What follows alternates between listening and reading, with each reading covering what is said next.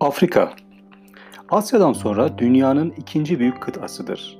Dünya nüfusunun yaklaşık onda biri bu kıtada yaşar.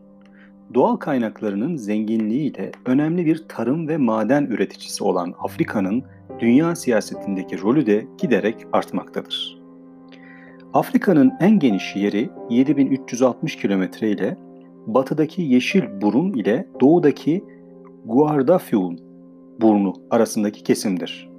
Kuzeydeki Beyaz Burun'dan güneydeki Agulhas iğne burnuna kadar olan en uzun bölümü ise yaklaşık 8000 kilometredir. Bu iki burun arasındaki uzaklığın hemen hemen tam ortasından ekvator geçer. Afrika kıtasını kuzeyden Akdeniz, güneyden ve batıdan Atlas Okyanusu, doğudan Hint Okyanusu ile Kızıldeniz kuşatır. Afrika kıyılarının açığındaki birkaç ada geleneksel olarak kıtanın birer parçası sayılır. Bunların en önemlisi olan Madagaskar, dünyanın dördüncü büyük atasıdır.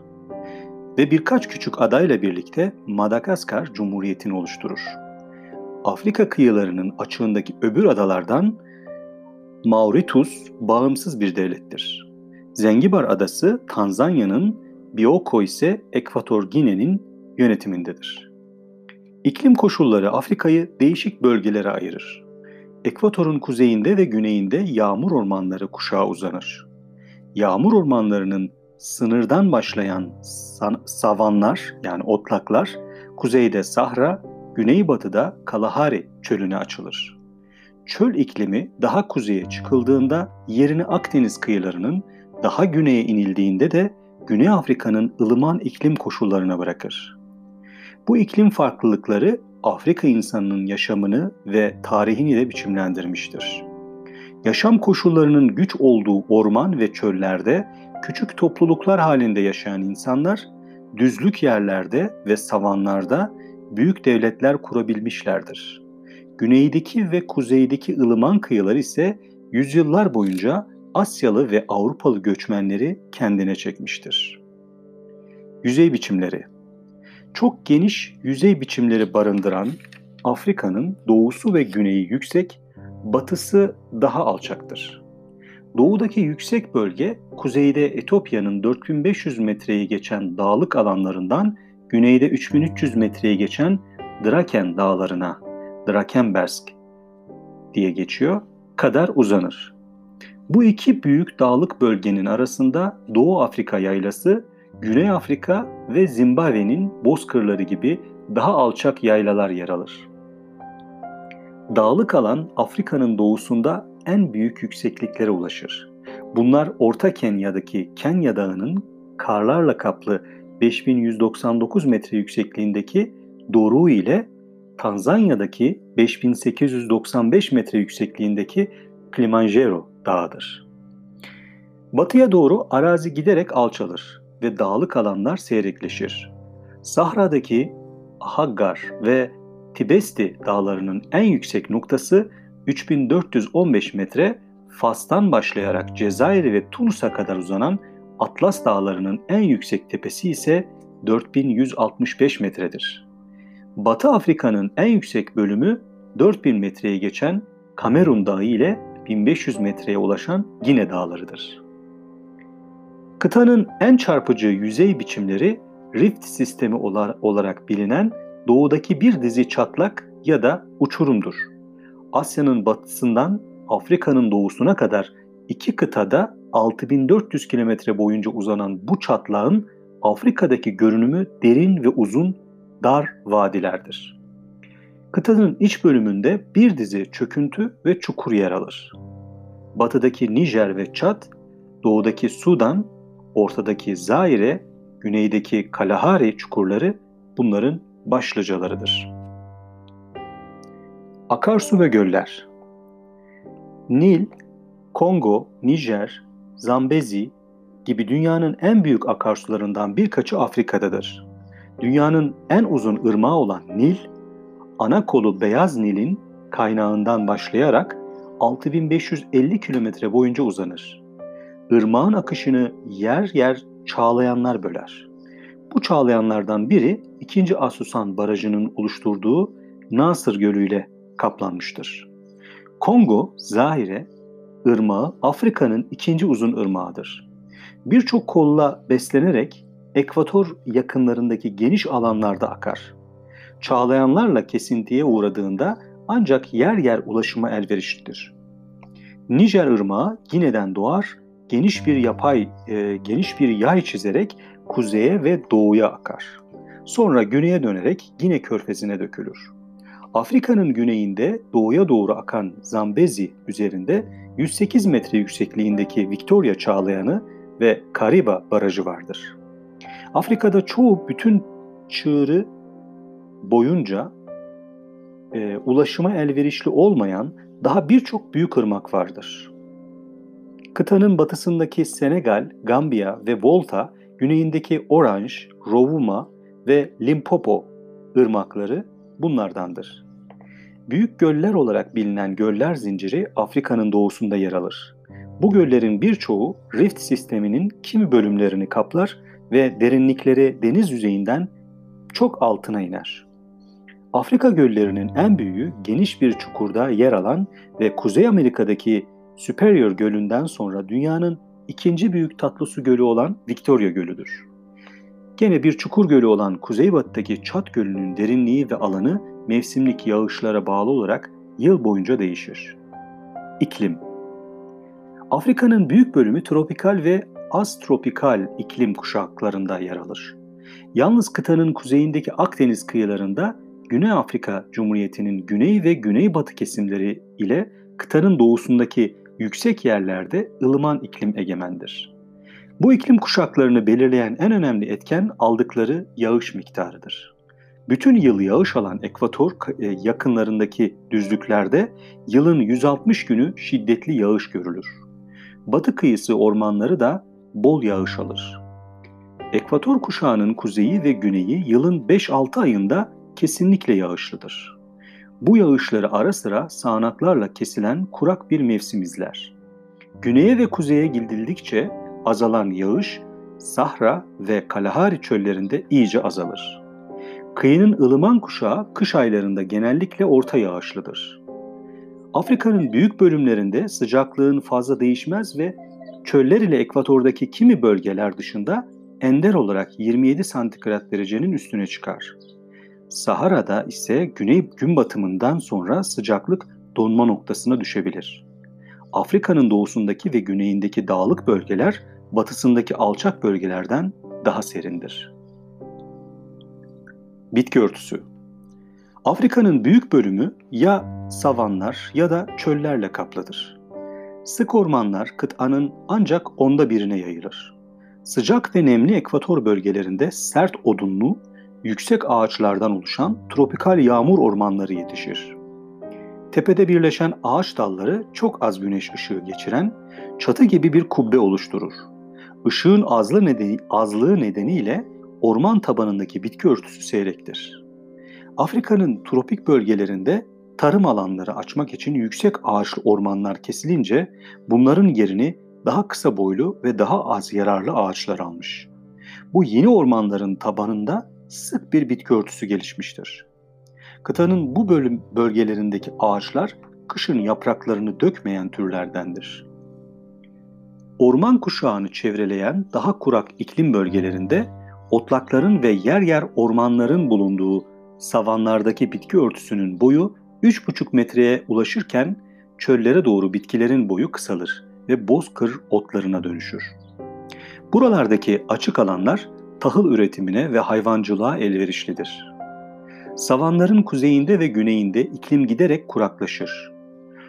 Otlakların yerini çöller alır, zaman zaman yağan şiddetli yağmurların hemen buharlaştığı Sahara'yı insanlar binlerce yıldır vahadan vahaya ulaşarak geçmektedir. Yeraltı su kaynakları ile beslenen bu vahalar hurma ağaçlarının ve başka bitkilerin yetiştiği tek sulak alandır. Afrika'nın güney ve kuzeyindeki kıyı bölgelerinde Akdeniz tipi e, bitki örtüsü egemendir. Dağlık bölgelerde iklim ve bitki örtüsü yüksekliğe bağlı olarak değişir. Hayvan varlığı Sahranın güneyindeki savanlar hayvan türleri açısından eşsiz bir zenginlik sergiler. Bu kesimde hem fil, zürafa, zebra, su aygırı ve antilop türlerinden oluşan otçul hayvan türleri hem de bu otçul hayvanlarla beslenen aslan, çakal, sırtlan gibi etçil hayvanlar yaşar.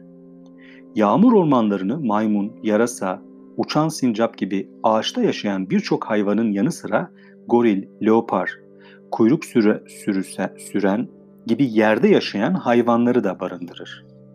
Afrika'nın yerli hayvan türlerinin başında geyik, berberi koyunu, dağ keçisi ve Arap tavşanı gelir. Kuş, balık, sürüngen ve böcek türlerinin zenginliği çarpıcı boyutlardadır. Afrika'nın tropikal bölgeleri zararlı asalakların üremesi için uygun bir ortamdır. Birçok yerde rastlanan kancalı bağırsak solucanları kansızlığa yol açarken bazı sivrisinek türleri de insanlara sıtma ve sarı humma başlatır. Çeçe sinekleri hem insanlara hem de at ve sığırlara uyku hastalığı taşır. Çeçe sineklerini yok etmek için yoğun çalışmalar yapılmaktadır. Öbür zararlı böcekler göçmen çekirgeler ile termitlerdir, beyaz karıncalar. Çekirge türleri kimi zaman yolları üstündeki bütün ekinleri yok ederek Afrika kıtasını boydan boya aşar. Termitler ise tahtaları yiyerek ahşap yapılara büyük zarar verir. Afrika'da birçok yabani hayvan türünün yanı sıra sığır, koyun, keçi, domuz ve kümes hayvanları gibi çeşitli evcil hayvanlar da vardır. Atlar ancak ılıman kuşakta ve çayırlarda yetişebilirler. Kuzey Afrika'da çok bol bulunan develer aslında Asya'dan getirilmiştir. Bir zamanlar Sahra'yı aşan uzun yolculukların tek aracı develerdi. Ama bugün çölün bir ucundan öbür ucuna düzenli seferler yapan motorlu taşıtlar vardır. Afrika'da birçok hayvan türünün azalmasında doğal kaynakların giderek tükenmesinin ve nüfus artışının büyük payı vardır. Topraklar çiftliklere ve sanayi kentlerine dönüşürken birçok hayvan yerinden olmakta, yoğun avlanma e, da hayvan sayısını giderek azaltmaktadır. Hayvan soylarının tükenmesini önlemek için birçok Afrika hükümeti avlanmanın yasak olduğu geniş koruma alanları kurmuştur. Kenya'daki Tsavo ve Tanzanya'daki Serengeti ulusal parkları gibi koruma alanları hayvanların serbestçe dolaştığı çok geniş ve açık hayvanat bahçelerini andırır. Tarih 19. yüzyıldan önce Afrika'nın büyük bölümünde her biri kendi yönetimine, çoğu kez kendi diline ve kültürüne sahip bağımsız devletler vardı. Değişik dinlerin ve bu dinlerden kaynaklanan özgün sanat biçimlerinin beşiği olan Afrika'da bugün de dans, müzik ve heykel e, alanlarında çeşitli üsluplar görülür. Hristiyanlık ve Müslümanlık Hazreti İsa ile Hazreti Muhammed'in ölümlerinden kısa bir süre sonra Afrika'ya ulaştı. Ne var, ne var ki Afrikalıların çoğu geleneksel toplum düzenlerini koruyabildikleri sürece yerel dinlerine bağlı kaldılar. 17. yüzyıla kadar Afrika büyük uygarlıkların ve imparatorlukların beşiği oldu. Daha sonra küçük krallıklara e, yaygınlaştı. Afrikalıların ilk ilişkiye geçtikleri yabancılar, doğulular, özellikle de Araplardı. 9. ve 10. yüzyıllarda Arap denizciler Kızıldeniz'den Madagaskar adasına kadar bütün Doğu Afrika kıyılarında ticaret merkezleri kurdular. 15. ve 16. yüzyıllarda gerçekleşen coğrafi keşifler yeni kıtaların Avrupa ülkelerince keşfedilmesine ve sömürgeleştirilmesine, yönetimleri altına alınmasına yol açmıştır. İlk coğrafi keşifler ve sömürgeci yayılma Portekiz ve İspanyol kral, krallarının ayrıcalık tanıdığı ticaret şirketleri aracıyla gerçekleştirildi. Bu şirketlere çoğu kez sömürgeleri yönetme görevi de verildi. Afrika'nın tropikal bölgeleri 15. yüzyıldan başlayarak önce altın, sonra köle ticareti nedeniyle Avrupalıların akınına uğradı. Özellikle Güney Afrika'ya giden beyaz göçmenler geri dönmemek üzere bu bölgeye yerleştiler. 1440'larda ilk kez Batı Afrika'dan altın tozu ve köleler Portekiz'e getirilmeye başlandı. 1494'te Papa yeni keşfedilen toprakları ve insanları Portekiz ile İspanya arasında paylaştırdığını e, Torde, Tordesillas anlaşmasıyla açıkladı. Buna göre Afrika kıyıları Hindistan ve Brezilya ile birlikte Portekiz'e bağışlandı. Yerli halk belirli malları yalnızca sömürgeci ülkelerin şirketlerine satmaya zorlandı. Sömürgeci ülkelerin üretimiyle rekabet edebilecek ürünlerin yetiştirilmesi kısıtlandı ya da yasaklandı. Örneğin Portekiz kendi sömürgelerinde zeytin, zeytinyağı ve üzüm yetiştirilmesini yasakladı. Şeker pancarı üretimini özendirirken şeker yapımını durdurdu. Usta dokumacılar sömürgelerden sürüldü, yalnızca en kaba kumaşların dokunmasına izin verildi. Sömürgecilik yöntemlerini daha da geliştiren İspanya, Afrika'nın güçlü kuvvetli erkeklerini yakalayıp köle olarak satan şirketlerden aldığı köleleri köleleri Amerika'daki kolonilerine e, sömürgelerinde çalıştırmaya götürdü. Köle ticaretinin sürdürüldüğü 400 yüzyıl boyunca Afrika 75 ila 90 milyon arasında genç erkeğini yitirdi. Bu dönemde Amerika'ya 15 milyon köle getirilmişti. Aradaki fark köleleştirilen Afrikalıların yolda ya da Afrika'daki bekleme depolarında ölmesinden kaynaklanmaktadır. Sömürgecilik 17. yüzyılda Fransa ve Hollanda'nın, 18. yüzyılda Fransa ve İngiltere'nin, 19. yüzyılda ise yalnızca İngiltere'nin egemenliğinde sürdü. 20. yüzyılın başlarında bütün kıta İngiltere, Fransa, Almanya, İtalya, İspanya, Belçika ve Portekiz arasında bölüştürülmüştü. Birinci Dünya Savaşı'nda Almanya yenilince onun sömürgeleri zafer kazanan ülkeler arasında bölüştürüldü. Bugünkü Afrika ülkelerinden yalnızca Etiyopya sömürge olmadı. 20. yüzyıla gelindiğinde Liberya ve Mısır bağımsızlıklarını kazanmışlardı. Bugün Afrika'da yalnızca Fransa'ya bağlı olan Reunion, Re, Reunion Fransa'ya bağlı bir ada devletidir.